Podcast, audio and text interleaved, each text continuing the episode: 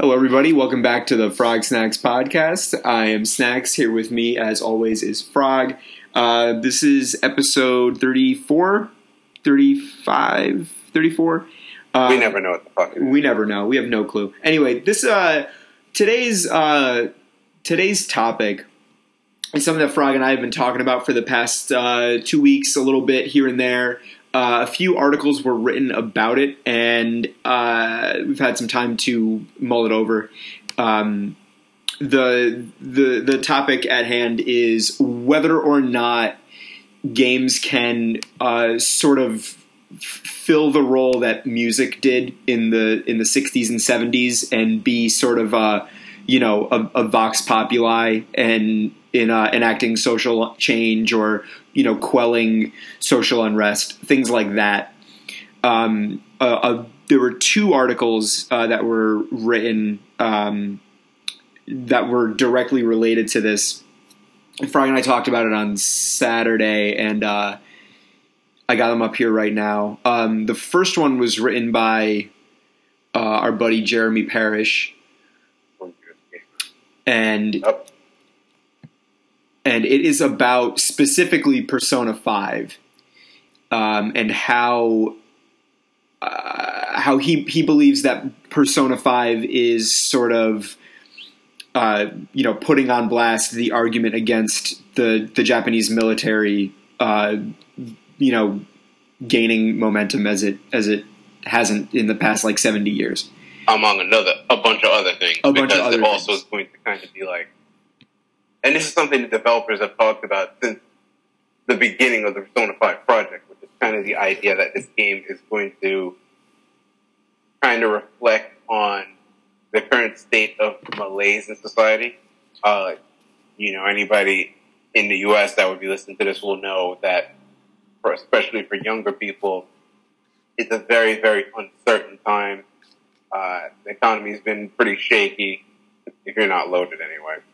Yep. And it's been uh, much harder for a lot of younger people to get their careers and their lives started, you know, relative to the baby boomers and a lot of older people were at the same, you know, portion of their lives. So Persona five kind of is going to kind of take that head on, in that the heroes are going it's going to be anti-heroes of this of this uh, particular title, and. One of the things they're going to be doing is kind of, you know, in their own, they're going to be rebelling in their own way. So it's a very, it's a very specific, you know, discussion or a very particular moment in time.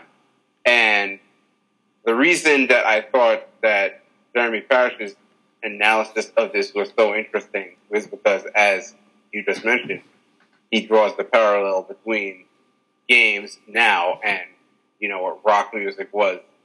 And, and I would also add soul music when people like Marvin Gaye got involved. Right. And in then the sixties and seventies. Right. And even if you, even if you take, uh, I mean, the sixties, it was, it was known like, you know, rebel music and all this other stuff. But uh, I heard a really interesting uh, analogy to what you just mentioned, where like, you know, you have, you have soul, soul music that was, you know, very active in, you know, the, the civil rights movement in the sixties.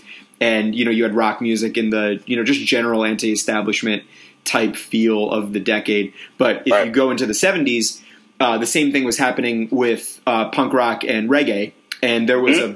a, a band called uh, Bad Brains out of D C. And they were, uh, you know, they were black guys from D C and they were playing reggae music. And uh, they, you know, at the same time, uh, D C was a hub of like hardcore political punk. And it was, you know, mostly happening in the suburbs, you know, white kids and stuff. And uh, Bad Brains decided that they wanted to do a, a hardcore punk album. And uh, I want to say this is like nineteen eighty and uh, or like the late seventies. And there was this really cool interview because they were and they were like, what what made you just like completely want to just break into this thing? And they were like, we didn't really break into anything. Because we just we went to a few hardcore shows and we just noticed that these these white kids from the suburbs were doing the exact same thing, but with a different style of music. Like yeah. we weren't talking about different things.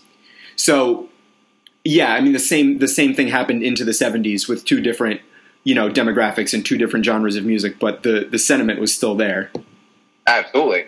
Uh, and as you said, the whole the whole bedrock of punk music is, is that sense of, you know, pissed off young people. Yep.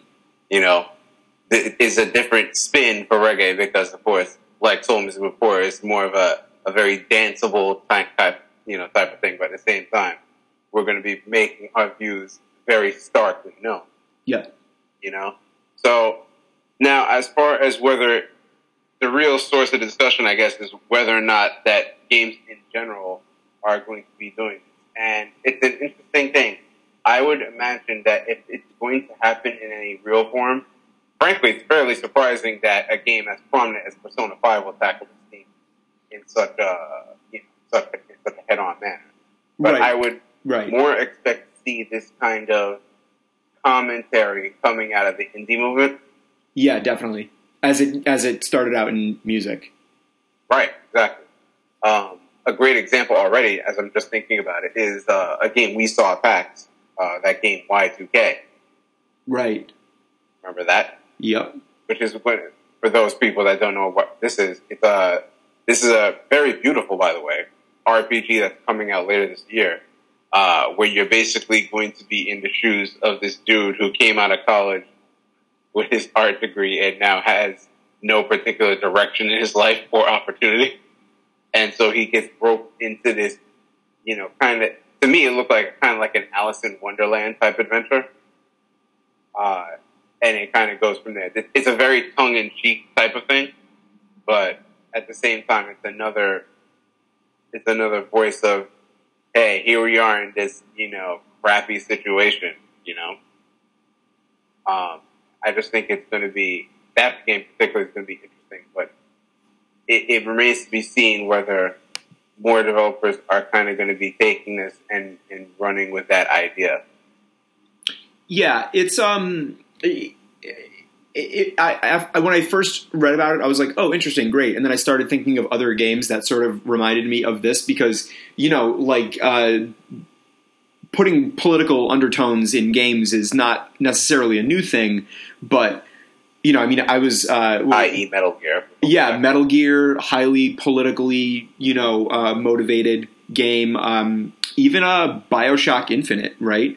It, the whole... The whole I mean, Bioshock Infinite was made made lots of, you know, not exactly subtle commentary on American government. Indeed. Right? And I was, by the way, I was chuckling at your use of the term Vox Populi earlier.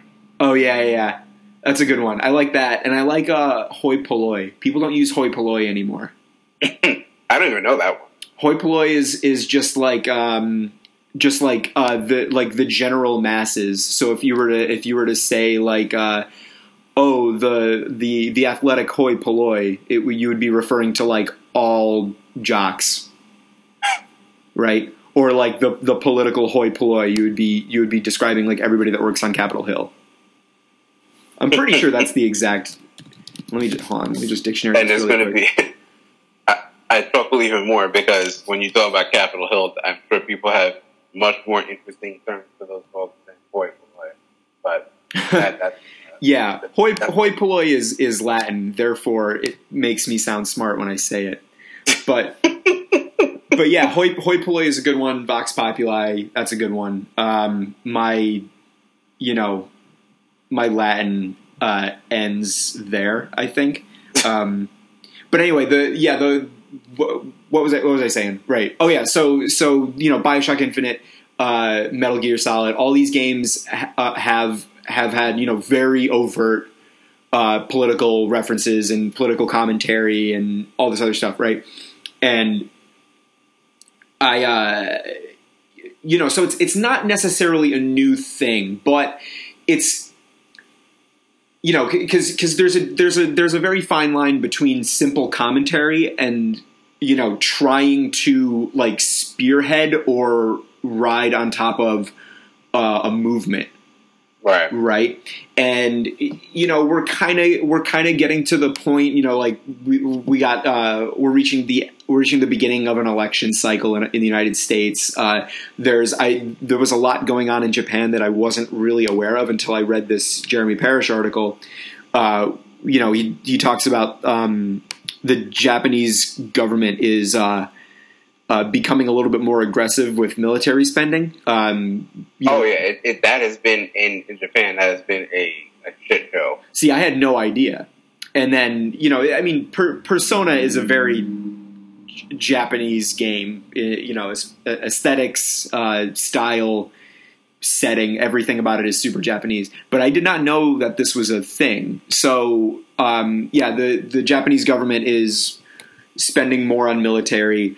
Uh, they were very famously demilitarized, uh, like cripplingly so after World War Two, and uh, they haven't really spent a whole lot of to- uh, time or energy on their military that much, uh, and you know it resulted in them becoming a first world power. I mean, like you know them focusing on other things has right. a- absolutely has to something the, to do with uh, them being where the they are today. After World War Two. Yeah, rewrote the Constitution, like got rid of uh, the emperor. Well, like he's still there, but he just chills. Right. right.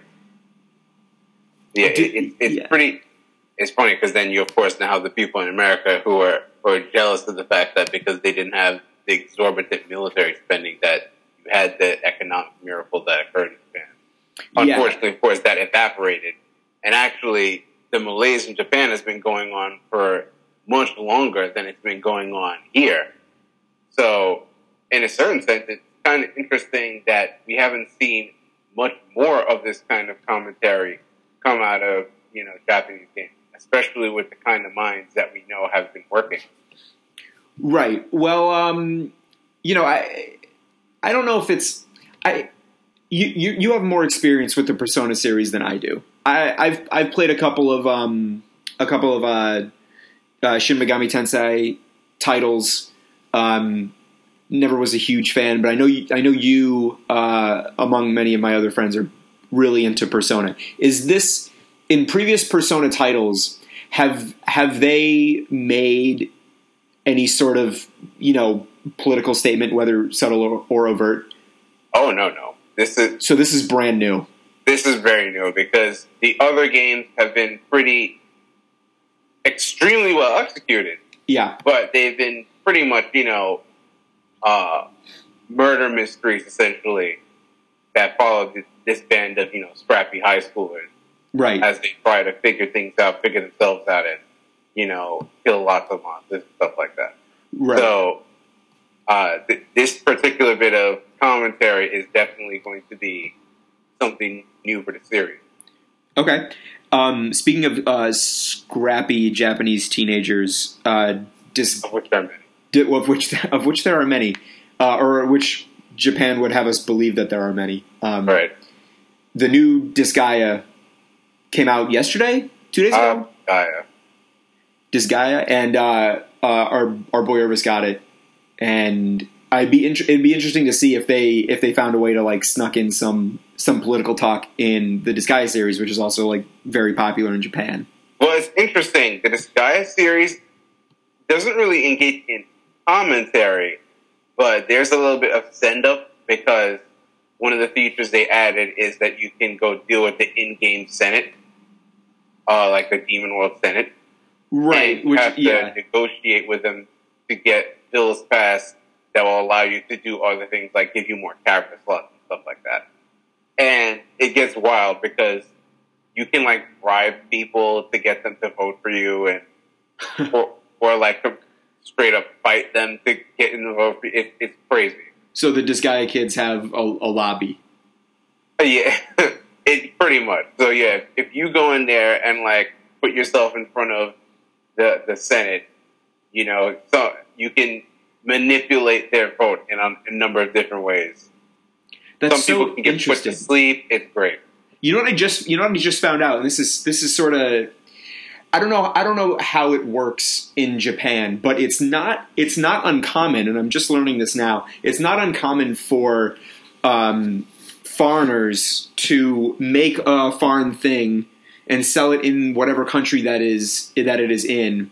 And it's a lot of, you know, uh, you know, political, uh, you know, criticism, but it's almost exclusively criticizing the American government. And I'm mm. I'm curious to see whether or not lobbying is as as uh, as loathed of a notion in Japan as it is in the United States. Um, I just recently found out that the show Veep, mm-hmm. which which is um, a, a political H B O show. Uh, yeah, it's a it's a it's a political comedy though, starring right. uh, Elaine from Seinfeld. Um, that whole show does a apparently does a very good job of. Uh, explaining and recreating how, you know, deals on Capitol Hill works. I just found out today that the whole show is written by Brits. Wow. And, and it's exclusively about American politics. So, well, not to get too far into the weeds on this one, but uh, I, part of the reason that is is because America has become so adept at blasting our business through the loudest possible megaphones. So... No matter where you are in the world, it's going to be pretty hard to, to, to not know some of the stuff that makes headlines here, right? You know? And and I'm I'm uh, and this isn't the this isn't the first one to do it, but Metal Gear Solid five, I'm like I'm I'm impressed with how uh, critical it is of, you know, the American and Russian government of in the eighties. Oh yeah, and actually with M G S five, oh another one of the. One of the most interesting things about it is that even though the game is in the early eighties, it still feels, I guess it's awful kind of sad. It feels very, very timely. All of Mister Kojima's games have, you know, when they come out and I play them, I'm like, wow, this is, this is clearly a game of this moment in time. Yeah, he does such a good job with timepieces. Yeah, like, and just, starting in particular with M G S two, you know, M G S two, we're just hitting the new millennium when that one was, that game in general, again, we'll be discussing this one in more detail, folks, but M G S two in general was so far ahead of its time in so many respects. Yeah. The biggest of which I think is that Kojima is talking about, you know, a lot of the, the basic grapples that we either have just started to have or just thinking about having. With technology. You right. know, the whole idea of memes, for example. Who the hell else was talking about memes in two thousand one, you know? And the whole idea of a society where information is being controlled by the government. We just had that debate, didn't we? Mm-hmm. You know, with Edward Snowden, et cetera, et cetera. So, Kojima's been on another level as far as social commentary for quite some time. Oh, yeah. Quite some time. Uh, and then M G S, M G S four, another one in particular sticks out in my mind with a lot of talk of, um, you know, bringing up war in the Middle East and things of that nature.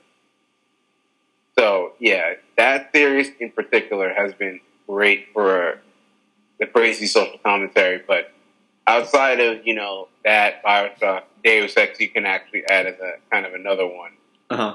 that deals with some of this stuff, but there hasn't been that many, which is somewhat surprising because we can talk about this for a second, too. Uh, the fact that, in general, the gaming world definitely has a bit of an anti-establishment tone and undercurrent running through it, don't you think? Yeah, you know, and, and I... It's it, it's interesting because I, I don't know. It's another it's another uh, it's another chicken chicken and the egg argument. Mm-hmm. You know, is... Are, you know, can video games get away with being with being anti-establishment because it is perceived to, or historically has been perceived to, be like a niche media, uh, or, you know, do they think that they can do it because they're no longer niche and they feel like they can do it, uh, you know, and and be and be heard and actually make a thing? And it's like, this is the, cause this is the whole, this is the whole argument is, you know, while political talk and, you know, political nuances always existed, you know, albeit sparsely in video games, are we getting to a point now where, you know, it, can it actually make a difference by being anti-establishment or critical of the government or what have you? Interesting point. Though I would say that uh, those two things are not really mutually exclusive. Right, they're For not. Example, they're the not, former, but one feeds into the other. Yeah, like that former question, you know, the answer is absolutely yes. You know, the fact that this has been a niche hobby for so long definitely lends itself to the the kind of the anti-establishment theme. Not to mention the fact that much of gaming as an industry's relationship to politics has been very adversarial.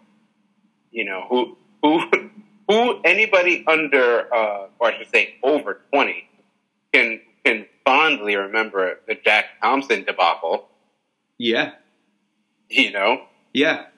Video uh, video games have, have been like a like a weird scapegoat for a lot of things. You know, like video games uh, occupy like a very similar space in in uh you know like American you know mass hysteria media as like heavy metal music, right? Where like anytime anytime like a disturbed kid does something disturbing, they're always like, oh well, he listened to heavy metal and he played video games. Like the two most violent things anyone can think of.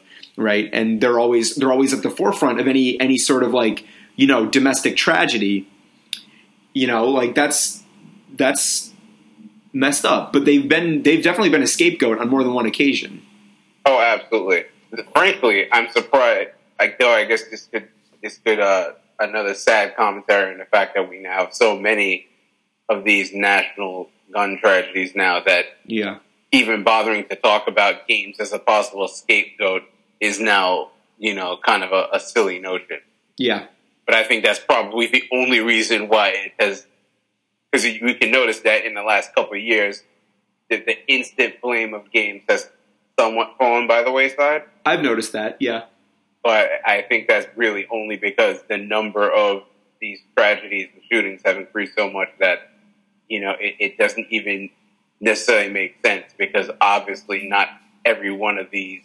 There's a lot of similar things about all the people that commit these crimes, but games are not necessarily one of those things. Yeah. So, yeah, it, it's definitely an interesting thing. I'm very curious to see how this is going to shake out over time. Like I said, particularly when it comes to uh, the indie movement, because there is a lot of room for people to do these kind of, you know, interesting stories. It doesn't have to be necessarily something that's as brazen as, as you said, let's say, Bioshock Infinite. Yeah. Uh, you know, which pretty boldly took on things like racism. But uh, yeah. I think there's going to be a lot of room for this kind of thing to keep going as far as social commentary. But then I guess that's the other side of our coin that we wanted to look at today, which was the idea of, okay, so we these games can talk about all sorts of things, right? That's great. Uh, but can we affect anything? I think the answer is absolutely. We just haven't figured out how yet. Though the reason this even became a thing is, at least for our discussion now, is because there's an article from Polygon today by Colin Campbell. Um, actually, not today, like last week. And he was basically documenting Uh, the work of a, a dude who has been, who made a game with the explicit goal of trying to bring together uh, Muslim and Jewish students. Right. So, and he said basically work, the way it works is that it's an endless runner uh, that you have to do some co-op mechanic in, and then everybody who has already made a profile on this thing, at the end of your time playing the game with this other person, you will then find out their information. And so the goal being then, of course, oh, wow, I just collaborated with this person. You know, I, how can I look at them as some completely foreign entity? Right. And I think this is a super, super powerful idea.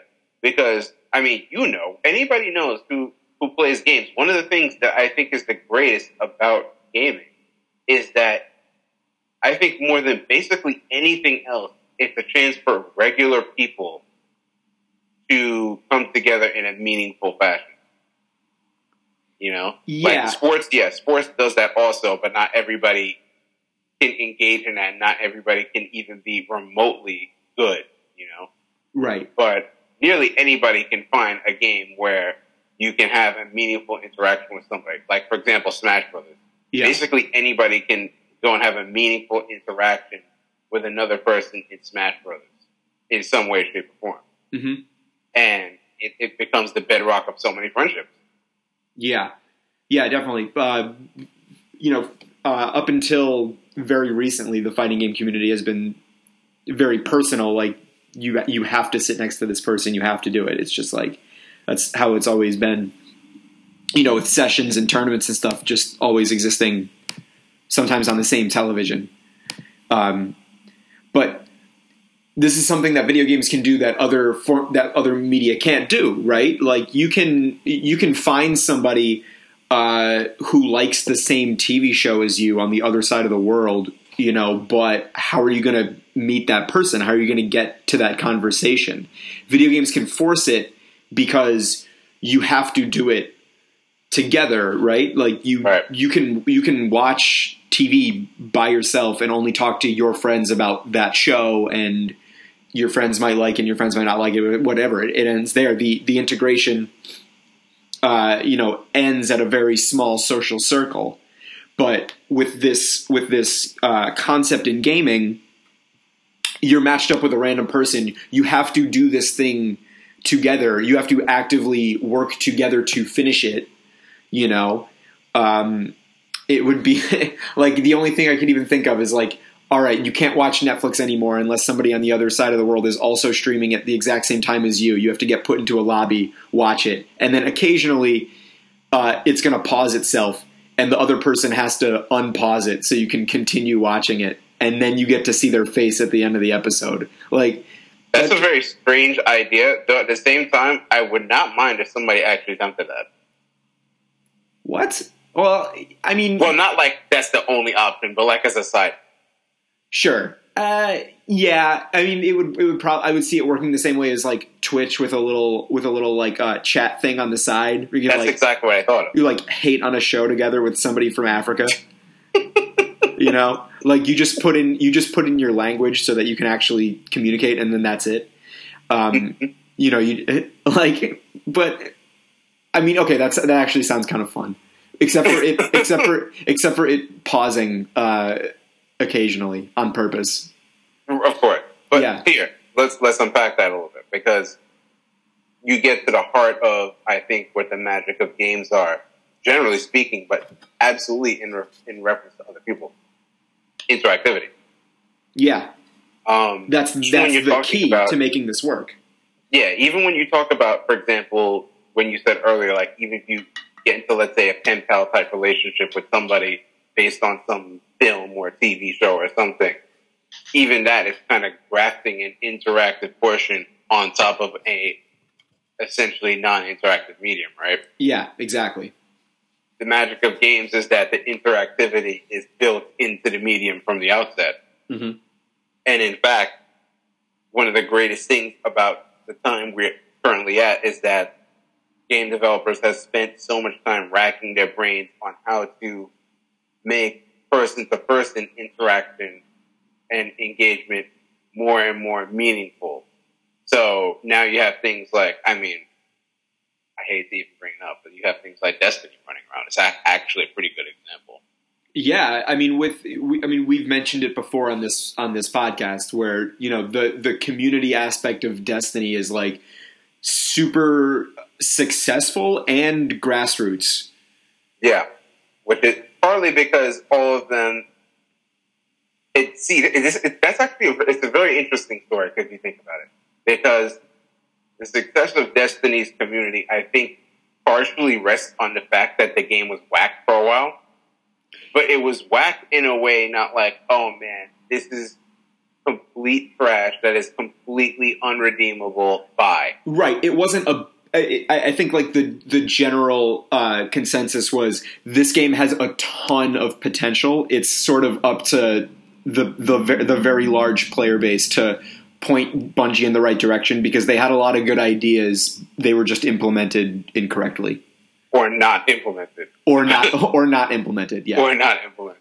So yeah, it, it was it was in that very interesting place where people saw the potential, as you said, but the execution wasn't there. So it was a very much a kind of a come together moment, and let's let's show the guys who are putting this together, hey, this is what we want. This is how we, I think we can get from point A to the point B you probably envisioned. Uh, not that I played The Taken King or anything, but from uh, hearing the internet chatter, it seems like they have gotten a lot closer to point B. Yeah, and it was. On top of that, of course, The Taken Destiny is primarily a co-op game from the get-go. Yeah. So I think that's a really, really interesting kind of, um, I don't know if you want to word, use the word experiment, but it's a, an interesting instance of community building, you know? Yeah, yeah. Destiny had a really interesting, because I was actually thinking about this. We did the episode on uh, on the the cycle of hype, the circle yep. of the hype, the hype cycle, mm-hmm. uh, and because because you know a, a lot of uh, a lot of newer things are are coming up about uh, the new Star Wars Battlefront. People are you know uh, putting up hours of beta footage, and they're saying, "Oh, this game is actually kind of dope," uh, and it's coming out soon. And you know we're just so far away from where we were, like. Four months ago, when everybody was like, you bullshit know, scandal period, w- yeah, was ju- was just like you know ringing the the like death knell for the game, like it was just over. And but this this uh, this hype cycle sort of happened post release with Destiny, where this this like cycle happened as people were actually playing it. In a certain sense. And, like, it sort of built up to Destiny, uh, The Taken King, which is pretty much Destiny two point oh. Yeah. It is. It literally is. Yeah. Um, I see where you're going with that, even though I guess the, the, the, the chief period of scandal was probably, like, the December after release going up till around House of Wolves, which was May. That was, I think, when people were, like, the most heated. Yeah, but nobody stopped playing it, which was like no, the, which yeah. was like the phenomenon, right? Nobody seriously stopped playing it anyway. Right. I, I think I was the only person who like sold my copy, and it was only because all you guys got it for three sixty, which is which was bullshit. Like I was the only one playing on an Xbox One, and I liked it. You know, I saw the potential because I did play it, and I didn't have anybody to play with, but I actually got rid of it, and I like kind of wish I still had it. Well, but, that's it. Quick personal note, when Destiny three comes around, I'll give it a fresh look. Really? Because uh, I was rather dissatisfied with my... You you made a you made a, uh, a hasty dismissal. I don't know if I'd use the word hasty, but... Uh, I would. I would. It, definitely. Hasty dismissal is Kevin. Shout out to Kevin. That was a hasty dismissal. Ke- Kevin's middle name is Hasty Dismissal. I expected better from you, though. I expect better from you. We'll talk about that later. Okay. But the but main the, point right, is, the point is, yeah. The community, I think, shows a lot of the potential for what the interactivity of games as communities can do. So now, cycling right. back to the article a little bit, he talks about trying to bring together, you know, uh, Jewish and Muslim students. This is, I think, a very interesting idea worth exploring. Because the, the simple... As complicated as all the game design and all the, the technology and all the fancy stuff that goes into making these games work is, it ultimately is achieve, trying to achieve a very, very simple thing, which is to, like we said, force you to realize that uh, some of those folks that you probably looked at as those people are actually a lot like you. Right, you know, they're they're playing this game. They're not uh, building a bomb. They're playing the same game as you are. Right. So it's a very touchy-feely, oh, you know, kumbaya type of moment. But I think it's a very interesting, an interesting thing because what if we can possibly use games in the in this broad way to help reduce? I don't know if we're going to necessarily reduce the violence in any you know direct way. But if it's something that can help grease the wheels, if you will, you know what I mean? Yeah.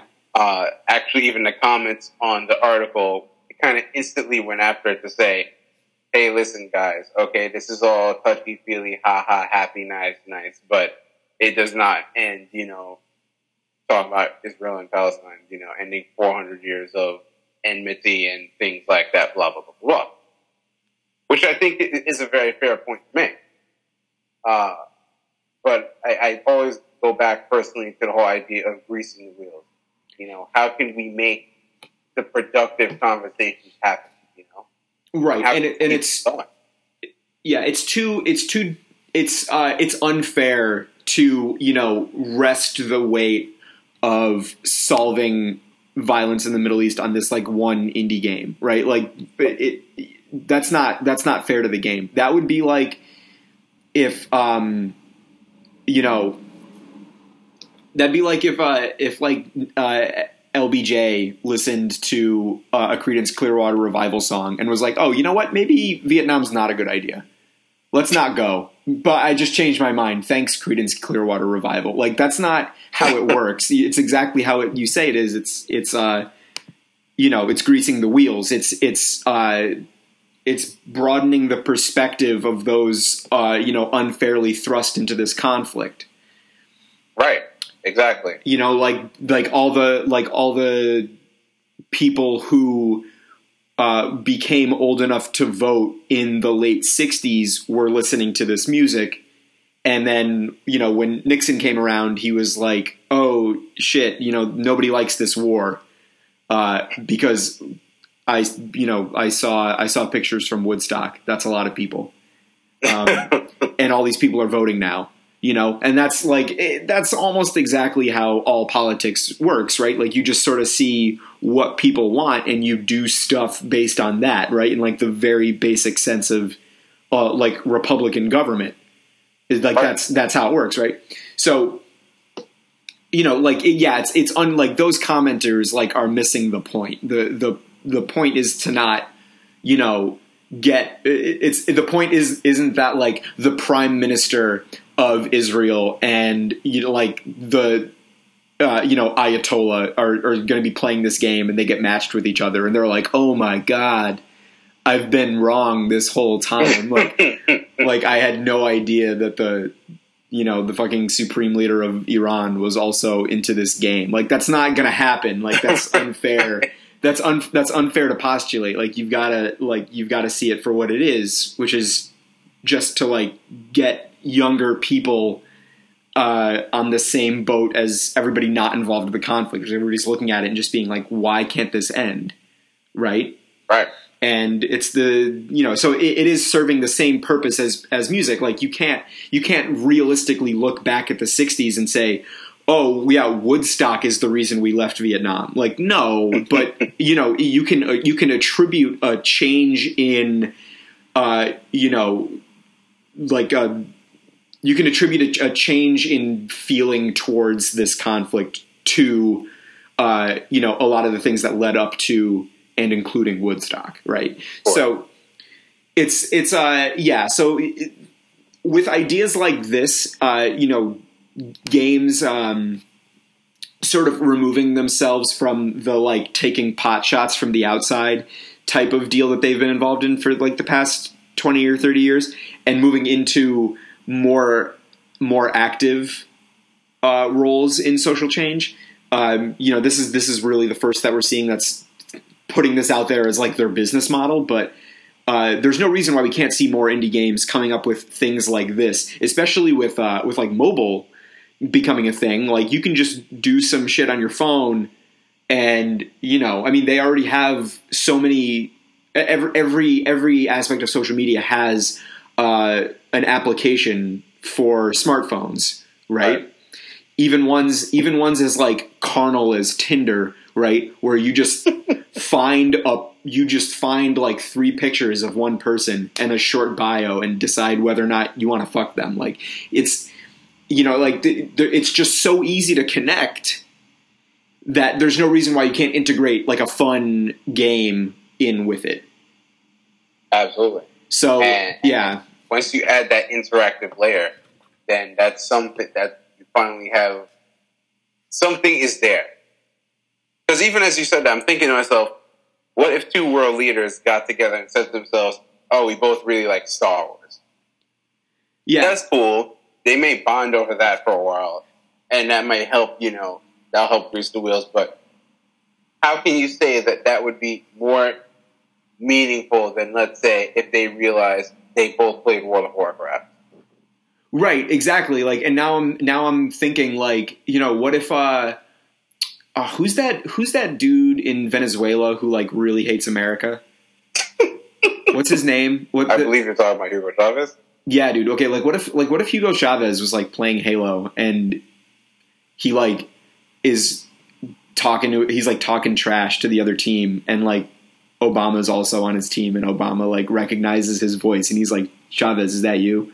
And he's like, and he's like, "Oh shit, is this Barack?" And then they're like, and then they, like, start teabagging the other team, and then they, like, yo, we messed these kids up. And they're like, yo, we, yo, we messed these kids up. And then, and then they're like, yo, are you coming to that summit next week? And he's like, hell yeah, dude, I'll see you there.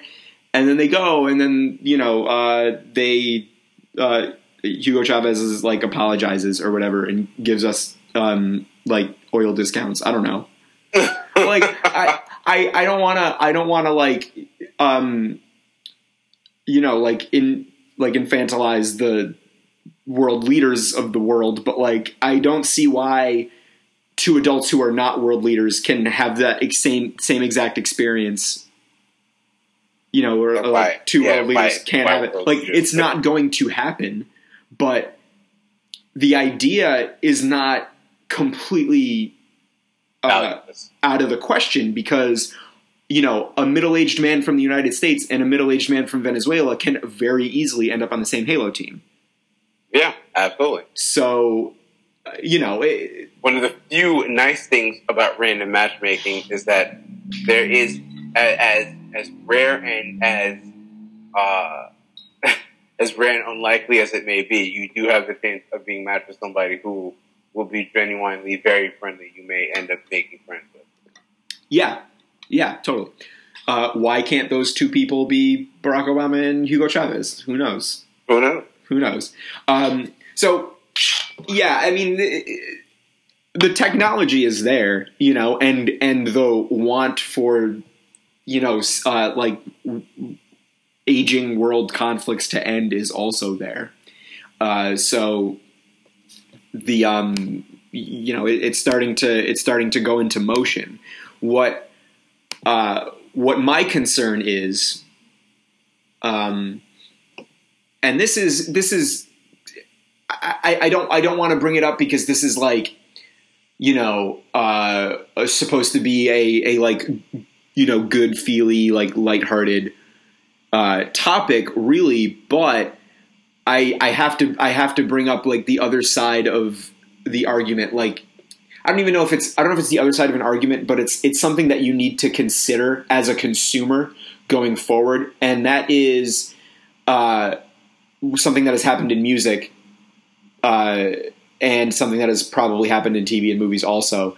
But you get this um, you get sort of this, like, flavor of the month Uh, mentality from the powers that be, and they decide to make something in their medium of choice based on what they think will sell, and if that means talking shit about the president or whatever, uh, right. they'll they'll make that, and people will consume it because that is, like, the general the, yeah that's the flavor of the month. So we're nowhere near that point in video games yet, but if this sort of thing catches on, you know, it's not out of the question for someone at, you know, Activision or E A to say, hey, uh, you know, all these fucking hippies are making these stupid ass games trying to make each other friends or whatever. Uh, right. We're, we're going to have to make one, and it, you know, it'll be, it, it'll be disingenuous, and it, like, won't feel the same, and people will hate it, but it will sell a lot of units, and it will cost five hundred million dollars to make. And,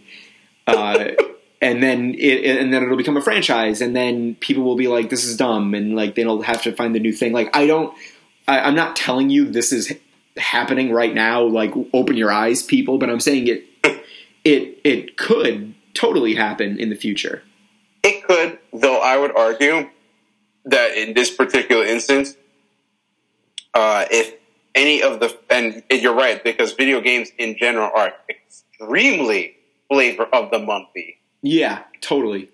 Um, the Call of Duty flavor has been the flavor of the month for a very long time right now. More than more than one month.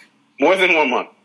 Uh, so if the time comes when a lot, a lot of these, uh, I guess, games with a purpose type of things catch on, uh, if it reaches the point where big budget games are made with such a concept, and as long as they derive some value of social utility, like as long as it does help grease the wheels, who cares?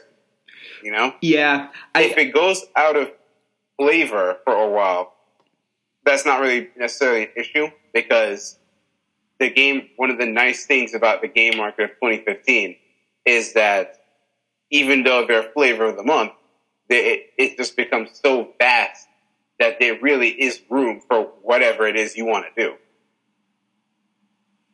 So just because it may fall out of popular favor doesn't mean it goes away entirely, or even in a significant fashion. You know? Yeah, true. So true. It could very well still be there. And for something like, this is one thing, or this, you know, high-level concept. This high-level concept, if this becomes something that is a big deal in game design, uh, I'm all for it, no matter no matter what. No matter Hell, what. Even, even if the current flavor of the month, Call of Duty, decides to be like, hey, we're going to, you know, we've seen all this design talk now about how we can really bring people together from different cultures, and we're going to slap that in Call of Duty seventeen, then cool, great. In fact, I applaud you, and I'm like, why not do it sooner? Especially when you have the kind of audience that that game does. Do it. Yeah. So that's not something I'm particularly concerned about. Okay. I just want to see that. Because I, I do think that uh, games do occupy that unique space. Especially, I mean, think of things like when we go to PAX. Right? Oh, yeah. I mean, like, the ultimate example is, is any large con, but specifically PAX, because it is just video games. Yeah, 'cause, and then you go there, and not only are all the people there already self-selected gamers, you know, you go and you can have the meaningful interactions with them face-to-face, and even if you don't pick up friends, you create a lot of, this sound, now we're going to really sound like hippies, you create a lot of positive energy. Oh, man. Positive yeah, get vibes. My, get my flower and my pet rock out right now. We're going to sit. Oh, man. but but it's true. You yeah. know, all jokes aside, it is true. Yeah, like, w- what is it? We've never, uh, there's never been, um, there's never been, like, an act of violence at at PAX. I think they, they like, said that, like, two years ago or whatever, uh, the guys who run it. Yeah, absolutely it, not. Issued some yeah, statement. Why would they be? Yeah, they were like we. They're like we've never had we've never had a, a fight break out at PAX. You know, which is astounding because you got like thousands of people, tens of hundreds th- of thousands of people, hundreds of thousands of people shuffling in and out of a of a you know densely populated space, uh, all trying to do the same thing. Like any other any other thing probably would result in a fight. And. And there's like a bar inside the convention center in Boston, so you can't even rule out that all these people are stone cold sober either. This is true. And I definitely smell weed sometimes when I go. So like, but well, I, uh, you know, the pot smokers are not going to be fighting, right? Anybody, yeah, that's true. That's except true. They're munchies. So, but there's a food court in there too. There's no, there's no, uh, you know, you, you, you can't you can't like make an excuse for there not being fights at PAX, right? Except for these people are actually just nonviolent people and aren't there to cause trouble. Exactly. Which is probably a very unique thing uh, amongst enthusiasts of anything. Even even all the more so, given how much uh, you know gaming culture gets raked over the coals in both popular discourse and even in the gaming media because of what goes on in the internet. But that's why personally, after attending things like PAX, I set so much less stock about all the hand wringing over the internet because I know that at the end of the day, the community that's been built around this hobby is not a negative one. It's just that there are elements. And I, I even hesitate to say that there are elements within it because I start to believe, I'm like, man, a lot of these folks are probably just, you know, coming here to stir things up on the internet because they know they have the platform to do so. Uh, but I know that the overall, the overwhelming majority of the people involved in this hobby are here to have a good time and to, you know, actually make friends with people, et cetera, et cetera. Right. Isn't that a nice, happy, feel-good note to kind of... It, it is, it is, but we're, you know, we're not even, you know, you're, we're not making this up. Like, this is, this is actually a thing, right? I mean, there are even, there are fights at music festivals, there are fights at sporting events. I've seen plenty of fights at sporting events. Sporting events is, a lot of the people go there to fight. Yeah. The sporting events are like, are like personalized war zones. Which is so strange to me, because it's like, okay, like even uh, like you always hear about uh, like um uh, like a mom fighting a coach at like a little league football game or like something, right? It, like that, like that's always a thing. Um, I've seen fights. So that's a different kind of fight, but yes, that is a thing. I've seen fans fight at Yankee Stadium before. Um, you know, it's it's it's. I was think I was thinking more of like yeah, the fan fight and the fan riots too. Fan riots, like, oh my God, there's a there's a uh, there's like a hockey riot every year. College football riots. Uh, you even have players fighting each other like all the time. Uh, there's been there's been uh, several um, instances of uh, high school football teams in Texas fighting referees, like sixteen year old. Football players like punching referees in Texas. People get very take it very seriously. I mean, I, we I, could we could go very far down the rabbit hole of the sociology of sports and all that, right? But and like, I think suffice it to say that I think the difference there is that with a sporting event at a high level, it is a highly competitively charged environment, where everybody's there kind of to sneer at the other side.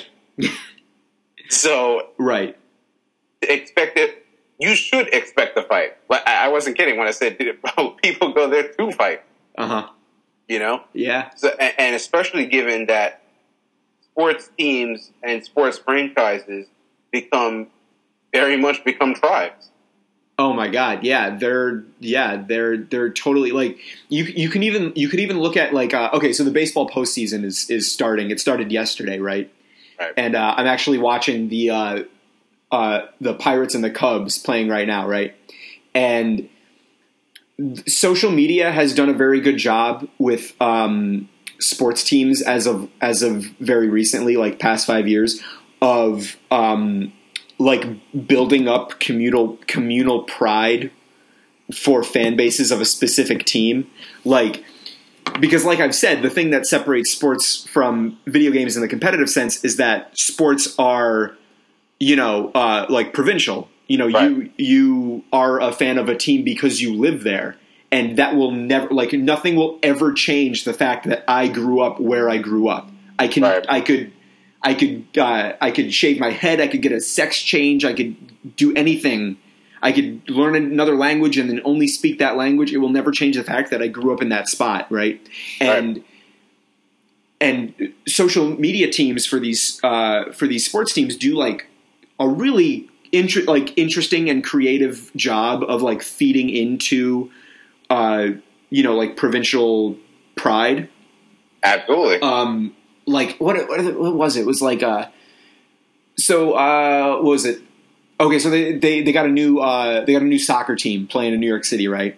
Uh, New York had a soccer team, uh, but I you know I put air quotes around New York because they actually played in New Jersey, right? Right. They play in New Jersey. Uh, they've been around for a little while.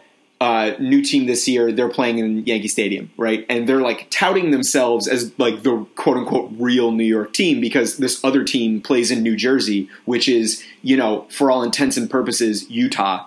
And, right. you know, and, and it's just like they've created like they create like they're they you would you would think that somebody has uh, somebody who who works for the Red Bull Red Bulls in New Jersey built like uh, like artillery encampments on the west side of the Hudson River and pointed them at Yankee Stadium. Like you would think, you know, they and and and they drive this point home. Like I've been to these games, right, and they have, um, you know, they have like this whole like before the match, they have like this whole thing where it's like. Uh, You know, oh, we're we're the five boroughs. Like, which borough do you represent? And they have like they have like dudes coming up, and they're like, and they're like, yo, we're from Brooklyn. Like, Brooklyn, stand up, and everybody's like, woo. And then there's like some some like Spanish guy, and he's like, yo, Bronx, stand up, and everybody's like, woo.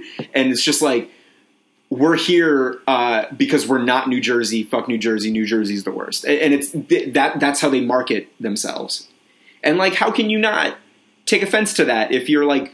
You know, from New Jersey and like rooting for this team because you like New Jersey, right? Like, I don't. Mm-hmm. It's it's incredible. Like they're doing. The, uh, Houston made the playoffs for the first time in ten years, right? And uh, they like they're creating hashtags. They're like hashtag Hustle Town. Like, uh, oh, oh boy, yeah. And it's like and it's like all of a sudden, like, how can you not be stoked to be from Houston? Like your team is. If you pay, if you even pay like a passing attention to sports.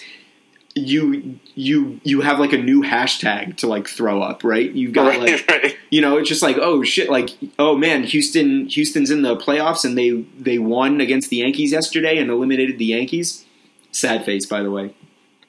Mm. You know, you're just like, oh shit, go go Astros, hashtag Hustle Town, like we are Houston or whatever, and like, you know, everybody gets amped who's from southeastern Texas, I guess. Right, as if they're, as if they are, as if, as if this like suddenly co- they have now conquered the entire sport of baseball. Right, you know, as as if this like uh, collection of uh, twenty-five humans is like, you know, solely representing your city in uh, this nationally televised sporting event, which it is, right? Mm-hmm. So, uh, so yeah, that was that was a tangent, but and and again a little bit, but. And, and, it, Well, the yeah. point made you made the point, which was that when it comes to sports, there's a there's a distinct tribalism that sort of exists in the game community, but not nearly oh, the same level. No, because it's it's not it's not constructed with that purpose in exactly. games. You know, it it sort of comes up sometimes in games, like back in uh, you know back in the uh, like early days of Melee, when you had like the East Coast players uh, meeting the West Coast players for the first times, and you know in in tournament play they had different rules up until that point, right? Like. Right. But still, nobody was nobody was like, it didn't become like a Pac and Biggie thing, you know. Nobody was like, oh, like, you know, it was just like, okay, what's what's best for the game going forward? Do we keep items in or do we take items out? And it's not like, oh yeah, to this day, East Coast players are butthurt because they don't have items in. No, like that's not how it how it happened, right? And there are still rules in. Uh, that ex- there are rules that exist in American football that are the result of a, uh, a specific player getting, um, you know, tackled incorrectly or uh, a, a fumble that may or may not have been a fumble uh, committed by a quarterback that, you know, resulted in a rule just to clarify if the same thing were to happen again. And everybody who is not from the city where – Uh, who benefited directly from this rule the first time it was implemented, sort of like looks upon this region with scorn as if like they like they single-handedly, like people from Boston single-handedly, like, you know, uh, like create like set this wave of um, you know amendments into effect to protect their precious quarterback or something, and like and the whole rest of the country suffers to this day because of it. And it's like that didn't like th- that sentiment doesn't exist in video games, even if a, even if a, a very specific regional rule set came up on top. Yeah, no, of course not, because at the end of the day, all these people are playing together, and you know, particularly in the fighting game world, where kind of the quest for personal glory trumps all. It's just something that, that kind of tribalism, like I said, it certainly exists in the game world, but I, I don't think we could ever see it to the degree that it does in the sports world. Even if you talk about, don't forget things, that the biggest tribalism that exists in the game world is the whole console war thing. Yeah, and but even that, it has significantly died. Uh, subsumed. Yeah, it's it's subsided, and also you can't attribute that to uh, to regionality, right? Like right. Anybody from anywhere can back in the day have said, oh, you know, I, I personally like Sega better than Nintendo, or I personally like Nintendo better than Sega. It wasn't like you were, uh, you know, geographically bound to one or the other, and right. there, and therefore could not, uh, you know, uh, separate yourself and go to the other side without, you know, coming without looking like a, a Benedict Arnold type. Um, so, you know. That's that's an advantage that games will always have over over sports, specifically sport. I, I, and I don't want anyone to think that we're picking on sports. We're just pointing out how games can games and sports uh, share a lot of similarities and can be used to bring people together in a lot of ways. But video games will always have a slight advantage because of, you know, just the way sports uh, you know, organized. was was birthed. Uh, in general, as as like a regional thing, uh, you know, without that working against it, frankly, with, in the video game world, video games will always have a, a slight advantage over it in terms of um, community building. So that, uh, in conjunction with uh, you know, the interactivity of games um, and you know in, increasing uh, social unrest in Japan and the United States and everywhere. Uh, And you know it makes for an interesting. Yeah, with and the rise of the rise of indie and mobile and everything like that. All these things are culminating in uh, you know people people looking at ways um, to use them for social change because they they haven't really proven themselves to be uh, prohibitive of such a concept. Absolutely not. Right. So where it's not prohibitive, people are going to make their attempts. Yeah, and I think it's going to be very interesting to see. Yeah. So. Lots to check out. And uh, in the meantime, watch the baseball postseason and root for Houston, Hustletown. Hustletown, yeah. I kind of, I kind of like Houston. I, I, I think, uh, I think that's who I'm rooting for. I think I'm rooting for Houston. Or any town that goes by Hustletown, you might as well. You, you can't really hate on that. Yeah, I mean, um, they've never won a World Series. Um. They uh, they've got the most impressive beards. Um, I'm I'm serious. They they do. Um, look up uh, Dallas Keuchel. He's um he's probably in the running for the National League Cy Young Award this year, and he totally blanked the Yankees last night. And uh, that dude that dude's a that dude's a great pitcher. So oh, and uh, the hockey season starts today. So. Go Islanders. Woo-hoo. But so that's it. That's it for this week, I think. Yeah, that is. That is. Um, we will uh, catch you guys next week. Go uh, go Astros. Eight down. Peace. Later.